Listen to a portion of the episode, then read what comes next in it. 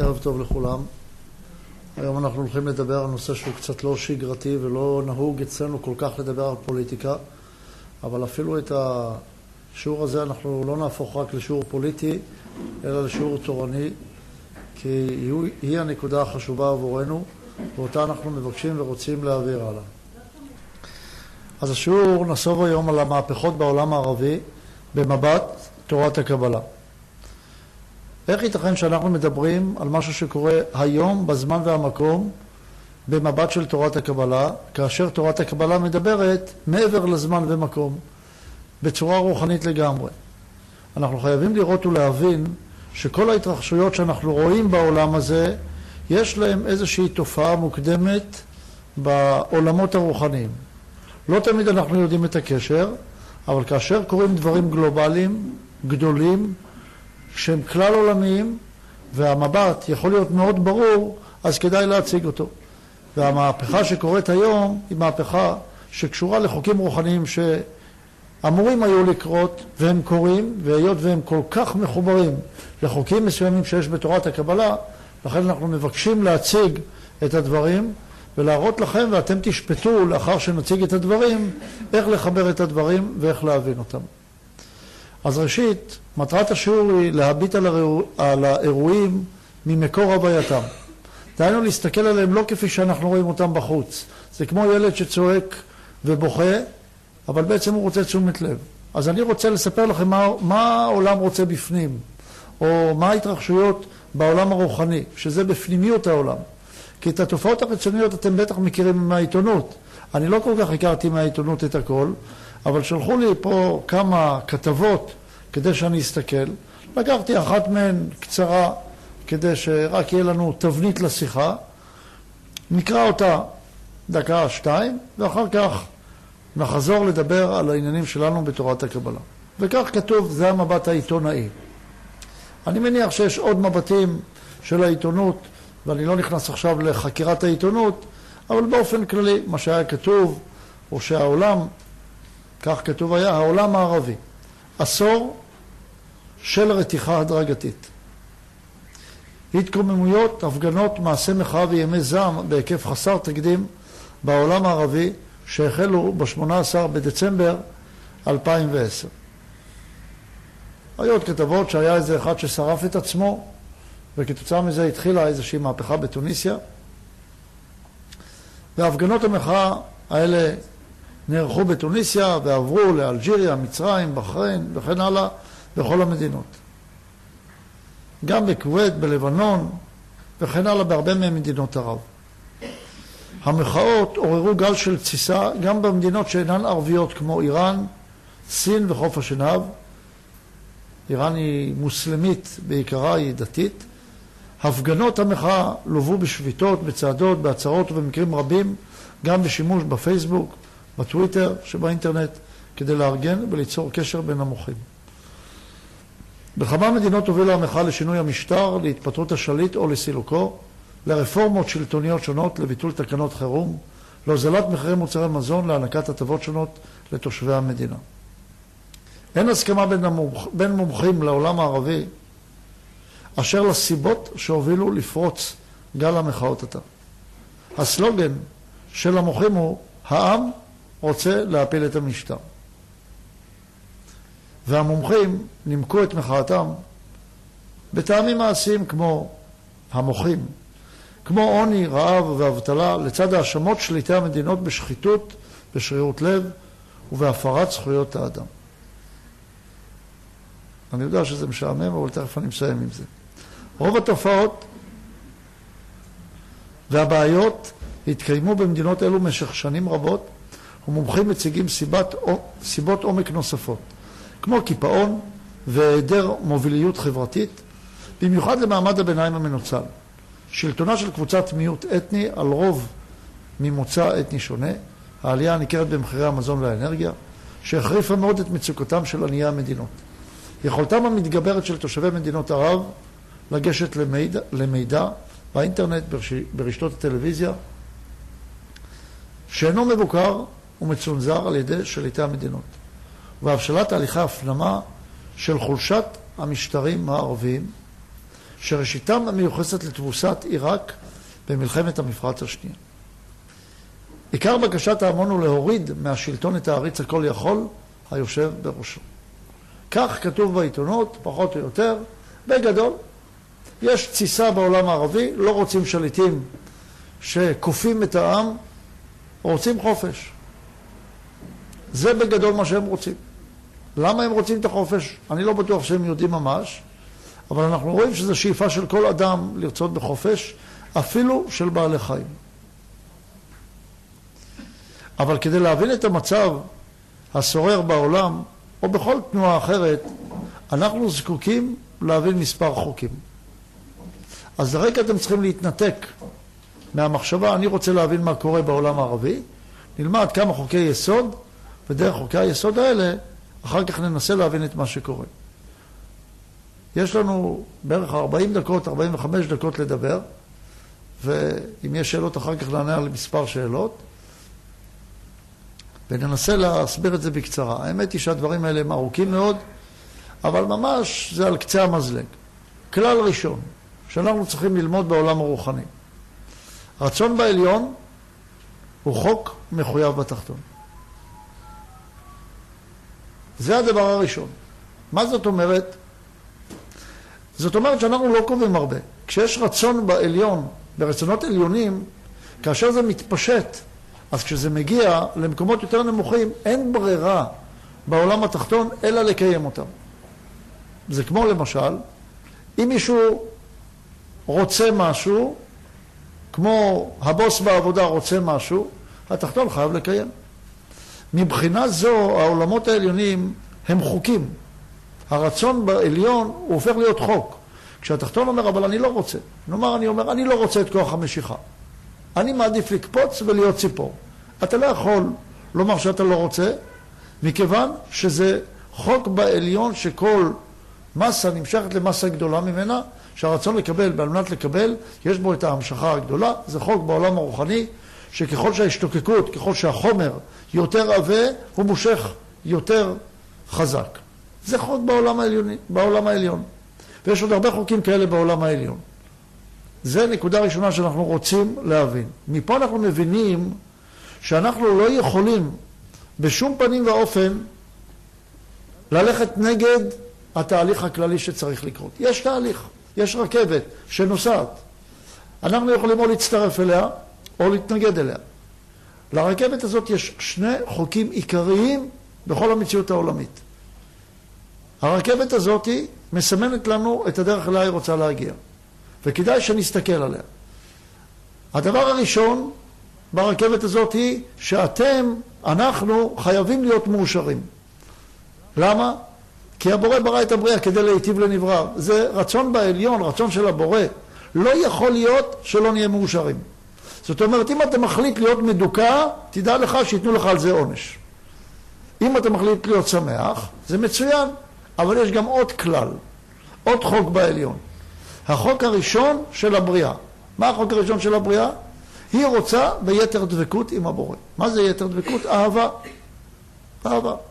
מותר להיות בשמחה רק מהאהבה. שני החוקים האלה, זו הרכבת שלנו. עכשיו כולם להצטרף לרכבת. מי שלא רוצה להצטרף לרכבת, שובר את הראש, קופץ מהחלון, לא, הולך נגד הזרם. נגד הזרם שהוא רצון בעליון, שהוא חוק מחויב בתחתון. עוד פעם, מי זו הרכבת הזאת? יש לה שתי כותרות שמובילות אותה. אתה חייב להיות מאושר, העושר חייב לבוא מאהבה. לא מאנוכיות, לא מגאווה, לא מעצלות, לא מדיבור אכיל, לא מתאווה, מאהבה. אם אתה רוצה להשתמש בעצלות, בתאווה, באהבה לאכילה, באהבה לכסף, אם אתה רוצה להשתמש בזה לאהבה, הצטרפת לרכבת. אם אתה רוצה ללכת נגד אהבה, ברחת מהרכבת. שתי הדברים האלה מחויבים. זה נקרא רצון בעליון, חוק מחויב בתחתון. גם אמרנו מהו הרצון בעליון. יש הרבה מה ללמוד על זה, זה כלל ראשון. כלל שני. כלל שני הוא שכאשר האור או התופעות מתפשטות מהעולם העליון לעולם התחתון, הן תמיד מופיעות קודם בשלילה, אחר כך בחיוב. למשל, אתה רוצה לגדל צמח, מה אתה עושה? אתה לוקח את הזרע, שם אותו באדמה. קודם כל הוא מרכיב, ולאחר מכן הוא צומח. מי שמכיר את העולמות העליונים, קודם מתגלה עולם העיגולים, אחר כך עולם הקו. קודם שבירת הכלים, אחר כך עולם האצילות. קודם חטא הדם הראשון, ואחר כך תיקון חטא הדם הראשון. קודם כל אומות העולם, אחר כך בא עם ישראל, וכן הלאה. ההיעדר קודם להוויה. למה זה קורה ככה? זה סיפור שלם, אבל ככה זה עובד בעולמות. השלילה, אגב, לא חייבת להיות דבר רע, אבל היא חייבת להיות קודם שאני רוצה, אחר כך יבוא המילוי. אבל הזמן הזה שקודם כל אני רוצה, שיש בי רצון, זה אומר שזה מתגלה קודם בשלילה. שלילה זה לא דבר רע בהכרח, אבל זה מתגלה קודם כל בצד הבריאה, בצד שלקח על עצמו את השלילה. אז ככה זה עובד בעולם. זה החוק השני שלנו. אז החוק הראשון,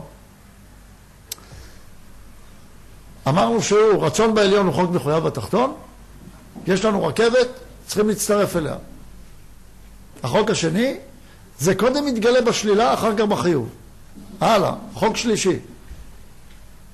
חוק שלישי אומר, לא נבנתה צור אלא מחורבנה של ירושלים. צור זה מלשון צר, דהיינו אנוכיות. ירושלים מלשון שלמות. האנוכיות זה צד הקליפה, הרצון לקבל לעצמו, הפוך לאהבה. ירושלים מלשון שלמות. השלמות הזאת היא שלמות של אהבה. רק אומר, אי אפשר, אי אפשר ששניהם יהיו יחד. כאשר אתה מפר את האנוכיות, אז אתה מגדיל את השלמות, את ירושלים. כאשר אתה מוריד את האהבה, מוריד את השלמות, מוריד את הרכבת, אתה הולך נגד הרכבת, אז אתה בונה על ידי זה את צור. לכן לא נבנתה, זה עובד זה כנגד זה. או שאתה רוצה לבנות את צור, או שאתה רוצה לבנות את ירושלים. אל תקבל לבנות את צור, את האנוכיות, צור או מצרים, אל תקבל לבנות את, הצר, את המקום הצר, האנוכי, הפרטי, הצר שלך, ותקווה, אני רוצה להגיע לאהבה, לשלמות, לאושר עילאי. זה לא הולך יחד. זה החוק השלישי, השלישי שלנו, שצריכים לדעת שכאשר הקדושה בעולמות נפגמת, היא נותנת כוח לקליפה. דהיינו, אם אתה פוגם, אל תחשוב שאתה עובד על מישהו, שהקדוש ברוך הוא לא רואה אותך, שאשתך לא רואה אותך, שבעלך לא רואה אותך. אפילו אם זה קורה רק במחשבה, אפילו אם זה קורה לכם רק בחלום, אפילו אם חלמתם משהו לא טוב נגד האישה, זה כבר משפיע על כך שיש חוסר שלמות בזוגיות. למה? כי הדברים עובדים, נלמד את זה בעזרת השם כשנלמד על חלומות, אבל הדברים עובדים בעיקר בהרהור, לא במעשה, המעשה משפיע על ההרהור. אבל צריכים להבין את הרעיון שאתה לא יכול ללכת בין הטיפות. או שתחליט שאתה הולך לכיוון הזה, או לכיוון הזה. אם פגמת, אז זה נרשם לך כרשמים נפשיים בתוכך. והרשמים הנפשיים האלה בתוכך משפיעים, אם אתה רוצה ואם אתה לא רוצה. סיכום ביניים. עד כה למדנו שלושה כללים. הכל צפוי, יש רכבת, היא נוסעת, היא כוללת שני מרכיבים, אתה חייב להיות מאושר, או שחייב לבוא מאהבה. כלל שני, הגילוי הראשוני תמיד בשלילה ואחר כך בחיוב. כלל שלישי, השלילה קודמת לחיוב. הלאה. כלל רביעי. אני יודע שזה מהיר, אתם תחזרו על זה בטח. כלל רביעי. מהי הצורה שהקליפה פועלת? דהיינו צד השלילה. צד השלילה הלא טוב. איך היא פועלת? היא גונבת את צורת הרצון מהקדושה. דהיינו, כשאתה אומר אני רוצה משהו, נאמר אתה רוצה אה, עוצמה. באה הקליפה ומציירת לך את העוצמה בצורה כזאת שהיא שקרית. היא משקרת לך, היא אומרת לך, אם יהיה לך הרבה כסף, תהיה בעל עוצמה. אבל זה שקר. היא אומרת לך, אם תהיה חזק בגוף, תדע לתת אגרופים לשני, תהיה חזק. אבל מה האמת? אנחנו יודעים למשל בדברים האלה שהכוח האמיתי הוא לא באגרוף, אלא בנפש. איך אנחנו מלמדים את הילדים? אל תגידו מעליב אותי, אלא מה תאמר? אני נעלב ממנו. למה? כי אם אני נעלב ממנו ואני קונה את הכוח הנפשי לא להיעלב, אז זה הכוח האמיתי. הוא יכול להמשיך להעליב כמה שהוא רוצה. אם אני לא נעלב ממנו, זה לא משנה לי מה הוא אומר.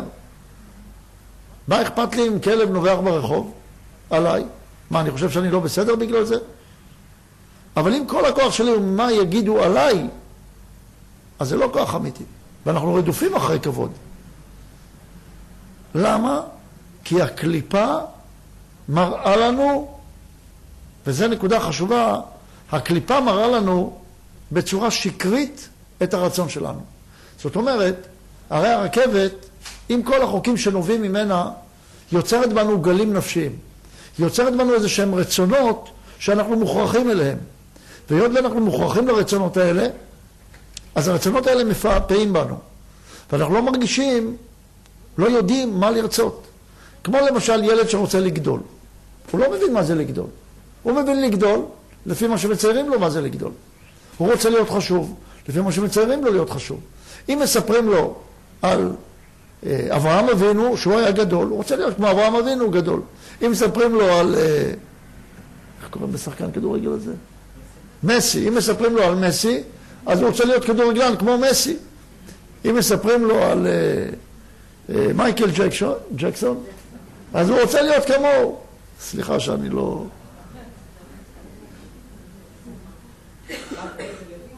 מה? אני, ברוך השם, לא רואה בכלל טלוויזיה. אז הקליפה מציירת לנו, למשל, את העוצמה באופנים שהיא רוצה לצייר לנו. למה? הזוהר מתאר את זה הרבה מאוד כדי למשוך אותנו למקום שבו, שכשאנחנו נבוא לרצות, לרצה לקחת את האור, ניקח את האור והיא תיקח אותו אליה, אל הקליפה. למה? כי היא רוצה לבנות את צור. אז אנחנו חייבים לדעת שאם יש איזשהו כוח שמופיע ואני מרגיש שאני רוצה משהו מאוד חזק, אני צריך לדעת שהרצון הזה קיים. אני רוצה אותו, אבל הוא מופיע בצורה לא נכונה. למשל, בן אדם רוצה להיות בריא. אתם מכירים את זה שאנשים אומרים בעולם, העיקר הבריאות. מכירים את השקר הנפוץ הזה? כן, שקר. לא להרים גבות, שקר. שקר של הקליפה. מה פתאום העיקר הבריאות? העיקר הבריאות, הבריאות היא רק אמצעי, היא אמצעי לאהבה. זה לא העיקר הבריאות, זה העיקר הרוחניות. ומה אם בן אדם אוהב והוא כמו היטלר? מה אם בן אדם בריא והוא כמו היטלר? זה טוב שהוא בריא? ממש לא העיקר הבריאות.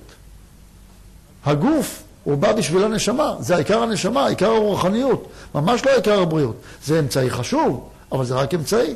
לא להחליף את האמצעי ולהפוך אותו למטרה. אבל למה אומרים העיקר הבריאות? כי בריא, במובן הרוחני, זה לחבר את הסופיות לאינסופיות. והתפקיד שלנו בעולם הוא לחבר את הסופיות לאינסופיות. באה הקליפה ואומרת לנו, העיקר הבריאות הגופנית. כל העולם רדוף אחרי בריאות, ובאמת, זה לא מה שצריך בחיים. לא שלא צריך בריאות, שלא תבינו אותי לא נכון, אבל לא זה מה שחשוב בחיים. יש דברים יותר חשובים בחיים.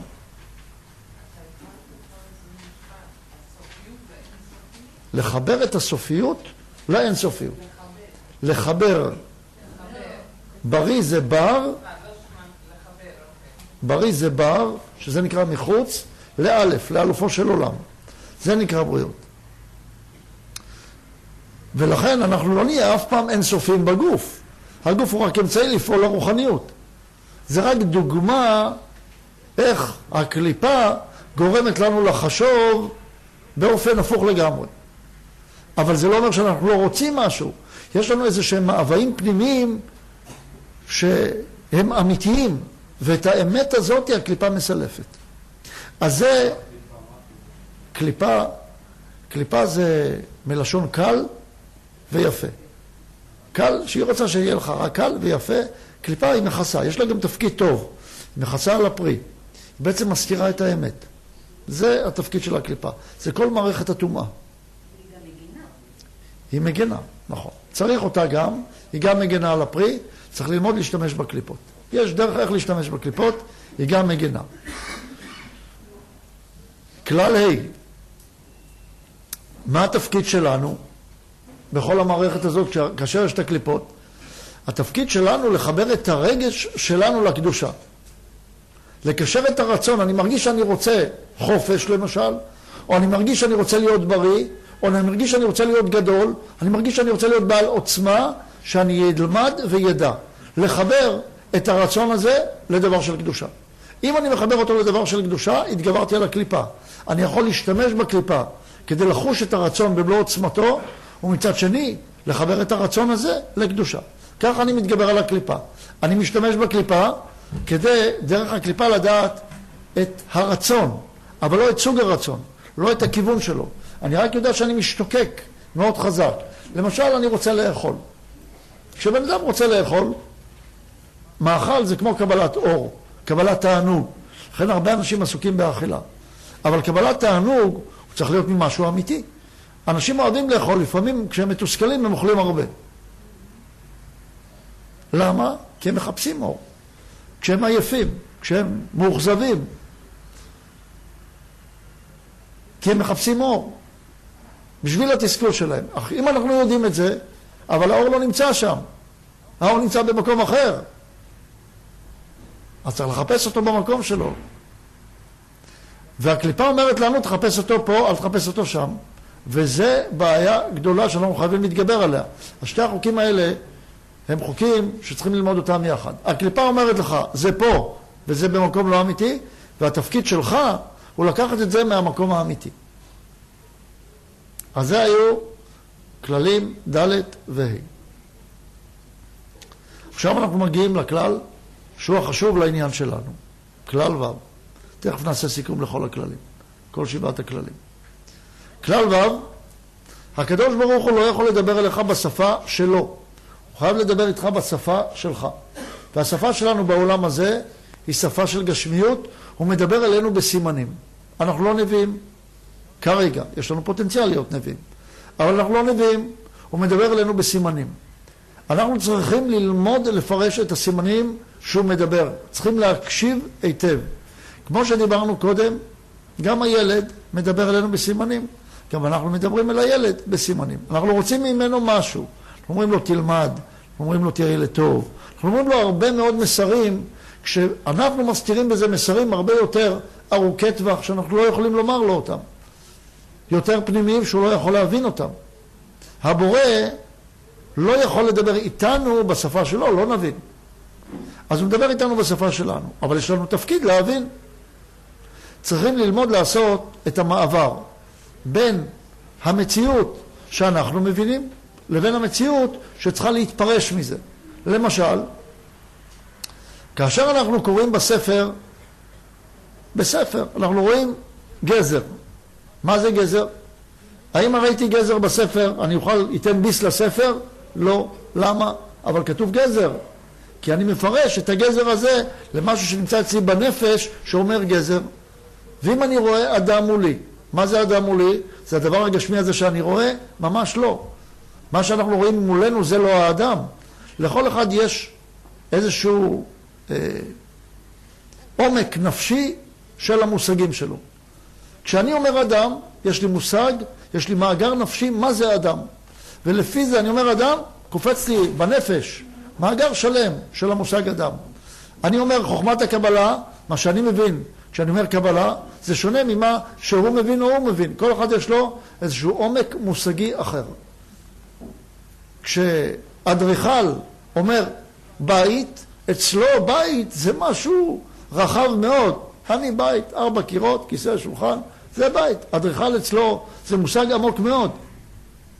אז מערכת המושגים שלנו צריכה להיבנות, והיא נבנית לאט לאט בעולם הרוחני שלנו. אנחנו צריכים אם כך ללמוד לפרש, לבנות את העולם המושגי שלנו. וככה נוכל להבין את מה שאומר לנו הבורא. כי המהפכות אומרות לנו משהו. הן אומרות לנו, ואנחנו צריכים ללמוד לפרש אותן. אז הנה יש לנו פה כלל, דוגמה, שהמהפכה הזאת, הקדוש ברוך הוא מדבר אלינו דרך המהפכה. למה הוא לא אומר ברור? כי אנחנו לא נבין ברור. למה הוא אומר את זה דרך המהפכות? כי דרך זה אנחנו צריכים ללמוד להבין. אם נבין, מה טוב. אם לא נבין, נתנפץ. צריכים ללכת עם מה שהוא אומר לנו. המהפכות אומרות, נדבר על זה עוד קצת בהמשך, הן אומרות אי אפשר שתהיה שליטה של גופות על גופות, אלא מה שצריך להוביל את העולם זה הנהגה רוחנית. זה מה שאומרות המהפכות, אנחנו נרחיב בזה בהמשך. אני רק רוצה בכלל הזה שנדע שצריך להיות, להיות מעבר, מעבר של פירוש של מה שאנחנו רואים לדברים אחרים. שזה אומר הכלל הו"ב. אז נקצר עוד פעם. כלל הו"ב אומר, הקדוש ברוך הוא מדבר אלינו, הוא מדבר בסימנים, אנחנו צריכים לפרש אותם. כלל ז'. זה הכלל האחרון, אחר כך סיכום של הכללים, ומעבר לשיחה על מה שקורה בעולם. כלל הז' אומר, אין כפייה ברוחניות. מה זה אין, כפייה, אין כפייה ברוחניות? בעולם הפנימי של האדם אי אפשר לכפות עליו. היות והאהבה, שזה הכותרת השנייה ברכבת שלנו, אי אפשר לכפות על אדם לאהוב. הוא צריך לבחור באהבה. כל העולם הרוחני מחייב בחירה. אם המטרה שלנו היא מטרה רוחנית, אי אפשר שהיא תבוא בכפייה. אני לא יכול להכריח את האדם השני לאהוב אותי. אני יכול לייצר הרבה אמצעים כדי שהוא יאהב אותי. אבל כפייה יכולה להיות רק על גוף. כפייה לא יכולה להיות על הנפש. ואנחנו חייבים לזכור שהמטרה שלנו היא בנפש. כל האנשים שרוצים שליטה על האחר, צריכים לדעת שהם מתנהגים לצד האחר לא כאדם. היכולת לתת חופש לשני נותנת לו את המקום לאהוב. במיוחד בעלים, סליחה, במיוחד נשים שרוצות לשלוט על הבעלים, או, גם הם בסדר, או שבעלים רוצים לשלוט על הגברים, על האנשים. זה הולך משני הכיוונים. מצד הקליפה, אגב, הקליפה שנקרא, הזכר דקליפה נקרא סם, הנקבה דקליפה נקראת לילית, בקדושה הזכר שולט על הנקבה. בקליפה הנקבה שולטת על הזכר. ככה זה בקליפות. כל אחד שיבדוק אצלו איך זה עובד. הגוף זה צד הנקבה, הנשמה זה צד הזכר. תראה מי שולט בך. הרצונות הגופניים, זאת אומרת שאתה בקליפה. הרצונות הנשמתיים, זאת אומרת שאתה בקדושה. אז זה שאנחנו אומרים אין כפייה ברוחניות זה כלל מאוד חשוב. זה אומר שאם אנחנו רוצים להיות אנשים אוהבים, רוחניים, נפשיים, אנחנו חייבים להבין שזה לא יכול לבוא בכפייה. לא עלינו, לא לתת לכפות עלינו, וגם לא, שאנחנו לא נרצה לכפות על הצד השני. זאת, האין כפייה ברוחניות, זה לא רק לומר את זה, זה לחיות את זה. זה נקודה מאוד חשובה. שליטי הרב לא הבינו את זה. לכן הרצון לפנימיות ואהבה מחייבות חופש. נחזור עכשיו, נעשה סיכום של שבעת הכללים. כלל א', רצון בעליון הוא חוק מחויב בתחתון. מה הרצון, מה הרצון בעליון? זו הרכבת שחייבת לנסוע ולהגיע ליעדה. מה הרכבת כוללת? שלנו, שהיא נוסעת. יש לנו אפשרות להצטרף אליה, או שיש לנו אפשרות לשבור את הראש. זה נקרא או דרך תורה או דרך איסורים. הרכבת אומרת, אתה חייב להיות מאושר. והיא אומרת עוד דבר, העושר חייב לבוא בדרך של אהבה, אהבה להשם. ואהבת לרעך כמוך. זה כלל גדול בתורה, זה כולל את כל התורה.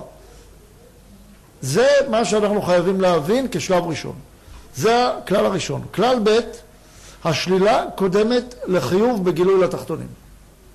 זאת אומרת, כשזה מתגלה לתחתונים בחוקים העליונים, זה מתגלה קודם בצד השלילה ואחר כך בצד החיוב. זאת אומרת, אם בצד השלילה לקחו הגויים, אז זה מתגלה קודם בגויים, אחר כך ביהודים. זה לא מתגלה קודם ביהודים. אבל אם אנחנו רואים שזה מתגלה בשלילה, אנחנו צריכים להבין משהו פה קורה, בואו נראה איך אנחנו עושים משהו כדי לשנות את זה. כלל ג' לא נמנתה צור אלא מחורבנה של ירושלים. יש איזושהי קוטביות או ניגודיות בין הטומאה לקדושה. אם העולם השלילי נבנה, זה בגלל שאנחנו לא פועלים את החיוב, לא פועלים את האמת. אם נפעל את האמת, זה מה שמחריב את עולם הטומאה. אלה שני הכללים, לא נמנתה צור אלא מחורבנה של ירושלים. הצורה שבה כלל ד', הצורה שהקליפה פועלת בעולמות, איך בכלל יש לה קיום? היא גונבת את הצורה מהרצון של הקדושה. זאת אומרת, אתה רוצה משהו, כשאתה מרגיש, אפילו אני רוצה לגנוב. אני רוצה דברים הכי נוראים שאתם יכולים לחשוב. אם אתה מרגיש השתוקקות חזקה, הקדושה פועלת בך. מי שמת, זאת אומרת, אין לה לקליפה אפילו מה לעשות איתו. מי שיש לו רצונות חזקים, אגו חזק, תאוות חזקות, זאת אומרת שרוצים להזיז אותו. רק מה? פה, ככל שהרצון יותר חזק, ככה אתה נתון יותר לקליפה או לקדושה. לכן צריך זהירות כשיש רצונות חזקים. אז הרצון החזק, הקליפה רוצה אותו כדי להשתלט עליך. לפעמים אפילו היא מעוררת אותך לרצון חזק. התפקיד שלנו זה לחבר את הרגש החזק הזה לקדושה. למשל, אתה רוצה קדושה, תתחתן. אתה רוצה עוצמה, תשיג אותה מבחינה פנימית. אתה רוצה סביבה אמיתית וטובה, תעלה לארץ ישראל. אתה רוצה זמנים טובים, בשבת, זה הזמן לקבל את האור. וכן הלאה. זאת אומרת, נותנים לך מסגרות של קדושה. כל ההלכות, הם באו לומר לך, הנה, זו המסגרת שבה אתה יכול לקבל את הקדושה. בה אתה יכול לקבל את האור. המנהגים, ההלכות, צורות הפעולה. כלל ה', התפקיד שלנו לחבר את הרגש, זה אמרנו עכשיו, שנפעל את זה בקדושה. כלל ו', הקדוש ברוך הוא מדבר אלינו דרך סימנים, כלל ז', אין כפייה ברוחניות. צריכים להבין את הסימנים, והכלל הוא שאין כפייה ברוחניות, זאת אומרת שצריכים להגיע לרוחניות. אז הרצון בעליון רק מחויב בתחתון. השלילה קודמת לחיוב בגילוי לתחתונים. לא נמנתה צור, אלא מחורבנה של ירושלים. הקליפה פועלת כדי לגנוב מאיתנו את הרצון. תפקיד שלנו לשחרר את הרצון הזה, לפדות שבויים. כלל ה' התפקיד, הכלל והקדוש ברוך הוא מדבר אלינו דרך סימנים ואין כפייה ברוחניות. עכשיו דרך ההבנות האלה, בקל אפשר להבין מה קורה בעולם. אז ההתבטאויות אצל אומות העולם, בתחילה, זה בגלל שהסימן הוא לא חיובי. כי אם זה מתבטא בצורה שלילית באומות העולם, אז זה אומר שני דברים. א', זה לא התגלה בעם היהודי מתוך הרצון שלו. דבר שני, זה אומר שהכדור כבר נורא, שהתהליך יצא לפועל. אומר, אומר לנו הקדוש ברוך הוא, יהודים יקרים, תהיו ערניים. קורה פה משהו בעולם, משהו גלובלי. זה לא איזה ג'ור אחד באפריקה שרצה חופש, אלא יש פה תהליך עולמי של רצון לחופש. אז זה בסדר מה שהם עושים? אצלהם איך זה עובד? זה עובד דרך הקליפה. זה שהם רוצים את החופש, שהם מבינים שהחופש הוא שלא ישלוט עליהם איזשהו שליט אכזרי, או שהם רוצים שיהיה להם יותר כסף, או שהם רוצים שזה יפעל באופן שהם רוצים, זה לא האמת. אבל זה שיש רצון לחופש בעולם, זה דבר אמיתי. רק לפי הכלל, קודם השתמשנו בכלל, הקדוש ברוך הוא מדבר אלינו, בואו נקשיב. אז לא להגיד, מה זה מעניין אותי? קורה משהו בעולם, זה לא מעניין אותי. זה מעניין אותי. זה קשור אליי. הכדור כבר נורא. יש רצון לחופש, הרכבת הגיעה למקום הזה שאומרת, אתה רוצה חופש. את, אתה, אתם, אנחנו, אנחנו רוצים חופש. הגענו לשלב שאם אנחנו רוצים להגיע למטרה הרוחנית שלנו, אין לנו ברירה, חייבים חופש. מה זה החופש הרוחני? תכף נדבר.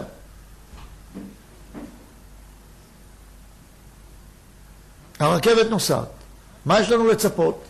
שתהיה קוטביות גדולה מאוד. ככל שיבקשו חופש בכל המגזרים, זה יכול להביא מצד הטומאה להפקרות שהולכת ומתפשטת.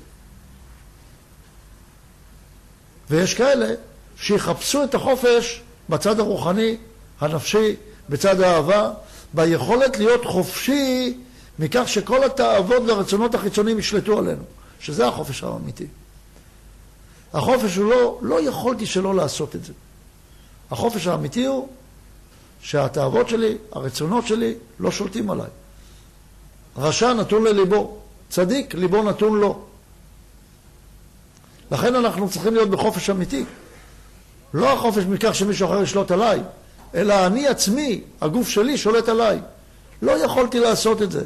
הנפסדות הזאת של אני לא יכול. אין דבר כזה לא יכול. אין דבר כזה. מה זאת אומרת אין דבר כזה? אתה תעשה כל מה שאתה יכול. אנחנו יותר מדי לא יכולים. להיות מנצחים, להיות חזקים, להיות יכולים. לכן, החופש היום נובע מכך שהאדם מתגדר יותר בהגדרה העצמית שלו, אפילו ילדים קטנים מרגישים שלהם כבר מותר הכל. למה? כי הם מרגישים, הם יכולים להחליט לבד, הם רוצים חופש. מה פתאום שהמורה יחליט בשבילי? מה פתאום? מה פתאום שהאבא יחליט בשבילי? מה פתאום שהבעל יחליט בשבילי? מה פתאום שהאישה תחליט בשבילי? לא רוצים כללים, לא רוצים שאף אחד יחליט בשבילנו. לא רוצים חוקים. החופש הזה זה דבר מצוין, אבל הוא יכול להביא גם להפקרות. מותר חופש, אבל בתוך מסגרת. אבל לא רוצים מסגרות. החופש האמיתי הוא חופש פנימי, לא חופש חיצוני. לכן הרבה ירצו לעזוב את הדת. אבל הרבה גם יבינו שרוצים משהו רוחני. אז אם נותנים להם קבלה, רוחניות, בלי לשמור תורה ומצוות, חופש. גם רוחניות, גם חופש. לכאורה. אבל למה זה יכול להביא? לכאוס יותר גדול. כי אם אתה בוחר את אותו רצון כך שהקליפה משתלטת עליך, אז אתה תגרום לנזק יותר גדול. לכן צריך לראות מה עושים עם זה. השליטה בירושלים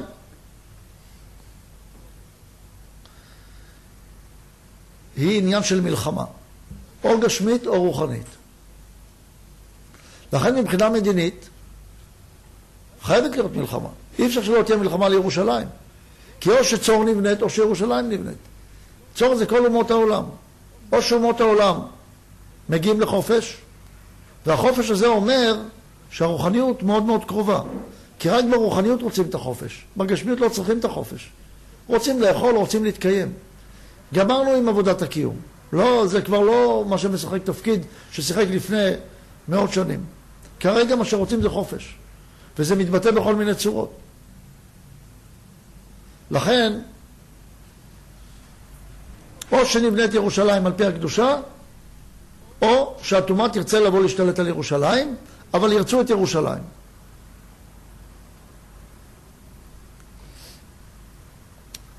ישנה אפשרות לעשות את התהליך מבחינה רוחנית. איך נעשה את התהליך מבחינה רוחנית?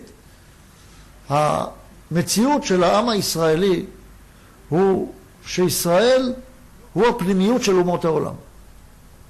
אם אנחנו רוצים חופש, שיהיה אמיתי, חייבים להגביר את הרוחניות בעולם, בצורה האמיתית שלה. של מי התפקיד הזה? של כולנו. וכל אחד אחראי לזה. איך אני אגדיל את החופש? טוב, אז אני אהיה מהיום חופשי.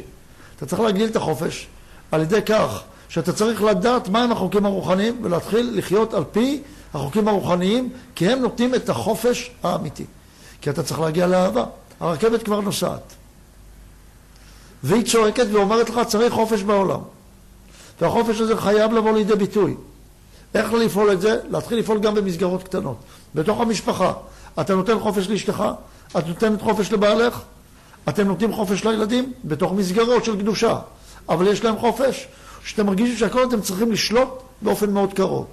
הכבוד שאנחנו נותנים אחד לשני, נותן הרבה מקום לחירות, לחופש. איך אנחנו מקשיבים לשני? הוא חייב לחשוב מה שאני חושב, או שיש איזשהו חופש, איזושהי פתיחות, איזשהו כבוד הדדי. הכבוד הזה הוא נצרך. הכבוד ההדדי הוא מקום לחופש, מקום לתת למקום המשותף להיבנות בינינו. על ידי כך שנקשיב אחד לשני, על ידי כך שנחיה את המקום הרוחני הזה בינינו. הוא לא יכול להיות מקום גשמי.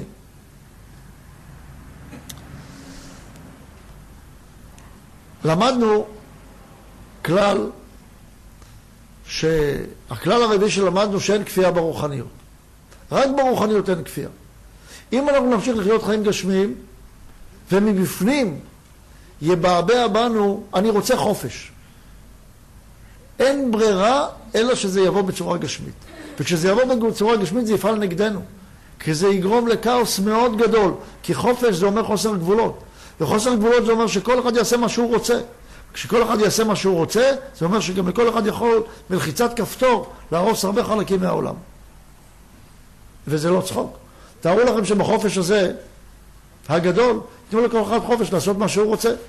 אם החופש יבוא בצורה אמיתית, לא יהיה דבר גדול מזה בעולם. זה בנייה של חירות אמיתית, של אהבה אמיתית. מצד שני, אם החופש יבוא בצורה הלא נכונה, זה הרס גדול בעולם ומלחמות נמשכות בלתי פוסקות בלי אפילו להבין אחד את השני. אנחנו לא נוכל להבין אחד את השני. כל אחד יהיה גדור בהבנת החופש שלו. וכל אחד יילחם נגד השני כי הוא צריך את החופש שלו. אז הקדוש ברוך הוא מדבר אלינו דרך אומות העולם, אומרים, אומר לנו אתם רוצים חופש. עם התפשטות חוכמת הקבלה זה ברור לגמרי שהחופש הזה הוא נצרך בעולם. בגלל שפה מתפשטת חוכמת הקבלה, אז הם רוצים חופש. תראו איך הכל עובד יחד. והעולם ידרוש יותר ויותר רוחניות, ויותר שרלטנים יבואו להציע רוחניות. ואנחנו צריכים להיות מאוד מפוקסים, מאוד מדודים, מאוד אמיתיים, בלי לזייף, לרצות ללמוד את הרוחניות האמיתית. תורת ישראל באה ואומרת לנו, יש דרך לחיות את הרוחניות גם בעולם הזה. לא סתם נתתי לכם תורה ומצוות, אומר הקדוש ברוך הוא. רק בדרך הזאת אפשר לקיים את הרוחניות האמיתית. כי מה זה תורה ומצוות? אומרים לך, תניח תפילין. למה אומרים לך להניח תפילין? מה, זה מישהו רוצה לנדנד לך, כל בוקר תבוא, תקשור איזה חוט שחור על היד? אלא זאת צורה לבטא את העולם הרוחני שלך. אבל אם סתם תקשור את היד, אז אתה מרגיש שאתה לא עושה כלום. אבל אם תלמד מה זה אומר מבחינה רוחנית, אם תלמד איך זה מזיז את נפשך, אז אולי כשתניח תפילין, או כשתשמור שבת, או כשתלך עם כיפה, או כשתלך עם ציצית, פתאום תבין שאתה פועל בזה את הרוחניות בעצם הפעולות האלה. אבל לא די בזה, יש דברים הרבה יותר גדולים מכך. כי אם נלמד את חוכמת הקבלה, אם נלמד את תורת האמת, אז התורה הזאת נותנת לנו את הסדר הרוחני. כי יש לנו פה דבר בעולם שהתגלה. יש את תורת הקבלה שהתגלתה בעולם. ותורת הקבלה, כתב אותה רבי שמעון בר יוחאי. אה, כתב את הזוהר, כמובן שהקבלה הייתה עוד לפני כן. הזוהר הקדוש בא ומראה לנו איך בנויה הרוחניות. ויש חוקים מאוד פשוטים שאפשר ללמוד אותם. זה מונח לפתחנו ואנחנו מתרחקים מזה. זה מונח לפתחנו, אומרים לך, יש לך חוקים. אומרים לכם, אפשר ללמוד את זה. אז בן אדם אומר, אין לי זמן, לא היום, מחר. לכן, צריכים לדעת שהכדור נורא. כשרוצים חופש, זה אומר רוצים רוחניות. כשרוצים חופש, זה אומר רוצים אהבה. כבוד הרב, שתסביר לי את חוקי המשחק. כי לפעמים הרב אומר הכל מלמעלה והבורא עושה, ולפעמים הרב אומר לא, אנחנו שולטים. מן הסתם אם uh, אני מחליט לא לבוא ולהמציא תירוצים, זה אני ממציא או שהבורא עושה לך דווקא, להרגיז אותך? כן. זה דבר אחד. ועוד שאלה ברשותך.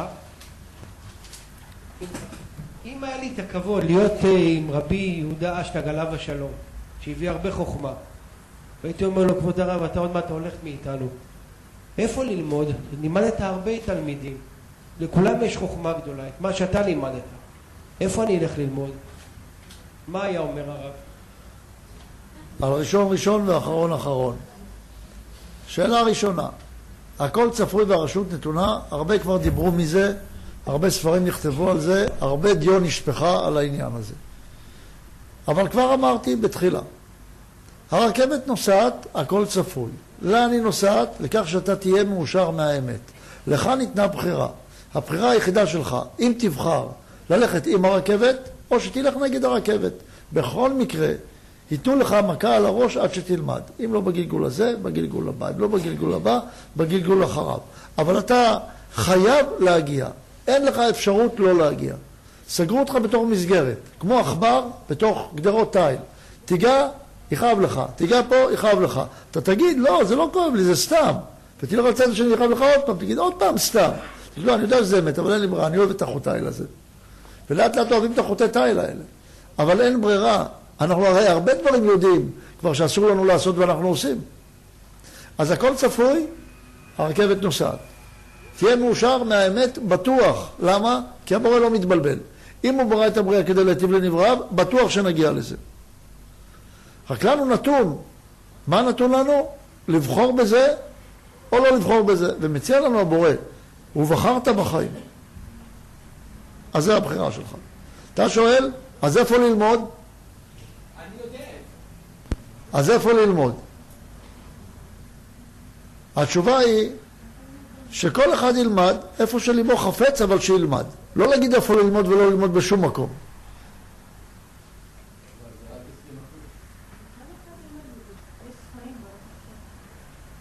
יש ספרים, אבל רק ספרים זה לא מספיק. צריך ללמוד במקום שמבין שלימוד פנימיות התורה הוא דבר חשוב, שמלמד את פנימיות התורה, שמקיים תורה ומצוות, שעובדים באהבת חברים, ושיודעים שכל קבוצה שקמה היא לא דבר פרטי שלה, היא רק אמצעי לאהבת כלל ישראל. כל מי שעונה על הקריטריונים האלה הוא בסדר.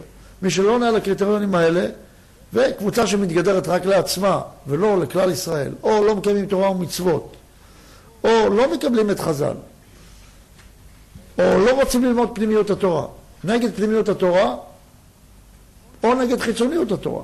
שני הדברים. כאלה לא ללמוד שם. אבל כל השאר אפשר ללמוד. כל אחד יראה מה מתאים לו יותר. יש כאלה שצריכים יותר עומק, יש כאלה שצריכים פחות עומק. כל אחד שיראה איפה הוא יכול ללמוד, ושיחליט, אבל כשהוא מחליט שילמד. שלא רק ילמד, גם יפעל. אני יכול לומר לך, באופן משוחד אולי, פה זה מקום מצוין ללמוד. אבל אתה צריך להחליט בעצמך, או כל אחד צריך להחליט בעצמו. אבל כל אחד צריך להחליט שצריך ללמוד. מאיזה גיל אפשר ללמוד את תורת הקבלה? תורת הקבלה מבוססת בעיקר על תורת הארי הקדוש. והארי הקדוש נפטר בגיל 38. זאת אומרת שאפשר ללמוד לפני גיל 40. כי עובדה שהוא נפטר בגיל 38. ורבי נחמן מברסלב נפטר בגיל 36. והרמח"ל בגיל, בצעירותו, כתב כבר ספרי קבלה. זאת אומרת, מי, אם אתה שואל מאיזה גיל, מגיל תשע. בטח שצריך הכנה. חייב הכנה. קודם כל צריך השקפה. השקפה אמיתית של היהדות.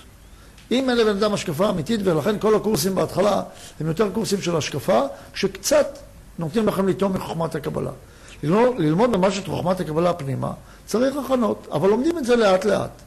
אבל להתנגד לחוכמת הקבלה, להתנגד לפנימיות, להגיד, פעם אני אלמד כשאני אהיה מוכן, זה כמו לדחות את הדבר הכי חשוב. הוא כבר מופיע פה, צריך כבר להתחיל להתעסק בו עם ההכנות מסביב.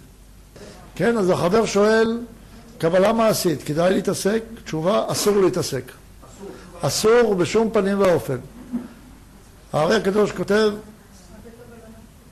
קבלה מעשית זה אומר שרוצים לעשות פעולות סגוליות בעולם הגשמי כדי לקבל תמורות בגשמיות. למשל, כמו שהוא נתן דוגמה, תשים שום בנעליים ויצא לך יין מהאוזניים. משהו כזה הוא אמר. או כל מיני תופעות אחרות. שים מלח על החלון ולא יבואו שדים.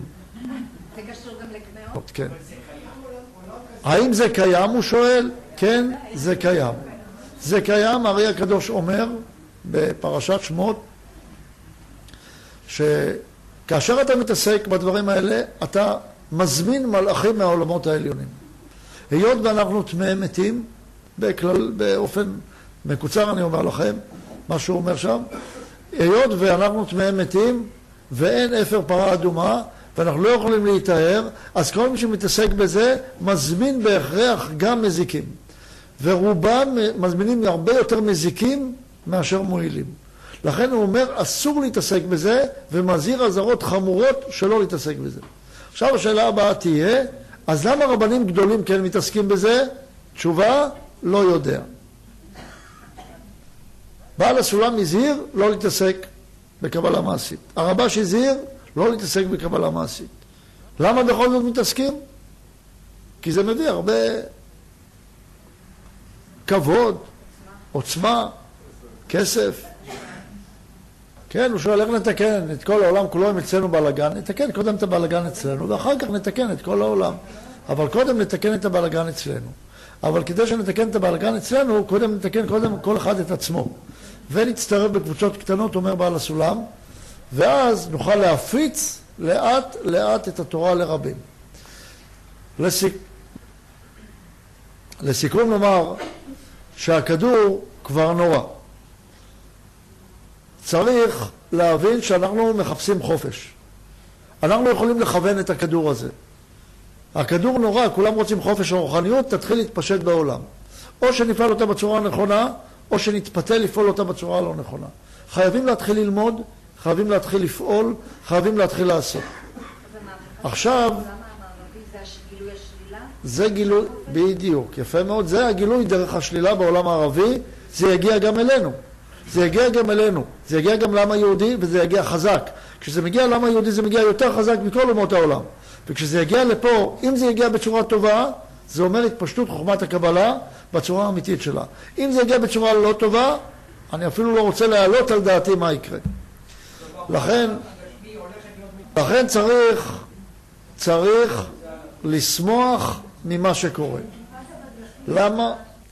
צריכים, אני אומר, לשמוח מהמצב. למה? בתנאי אבל שאנחנו לוקחים את המושכות לידיים. צריכים לשמוח כי אנחנו מבינים שאנחנו בתהליך מאוד מתקדם של תיקון העולם. כי לרצות חופש זה כבר אומר שעובדים על המוחין, שעובדים על הצד הגבוה, לא רק על קיום הגוף. העולם כבר קיים. עובדים על דבר מאוד גבוה בעולם. ולכן אנחנו צריכים לשמוח שהגענו לשלב כזה, שאנחנו מצויים בדור כזה שעובדים על מציאות כזאת. אבל צריכים לקחת את המושכות לידיים וצריכים לפעול את הרוחניות. אפשר לנצח, אבל צריכים לזכור מה שאומר לנו הקדוש ברוך הוא, לא בחיל ולא בכוח, כי אם ברוחי, אמר השם. מבחינה רוחנית אפשר לנצח, לא בכוח גשמי. להפסיק לחפש את העוצמות הגשמיות, להתחיל לחפש את העוצמות הרוחניות, והן קיימות. או שנכוון את הכדור שנורא, או שהוא ילך איך שהוא רוצה. אנחנו מחויבים לעשות את התנועה. מחויבים מצידנו להשקיע. ואפשר לנצח. אפשר לנצח, כל אחד צריך לקחת על עצמו שהוא יכול לעשות את התנועה. תודה רבה.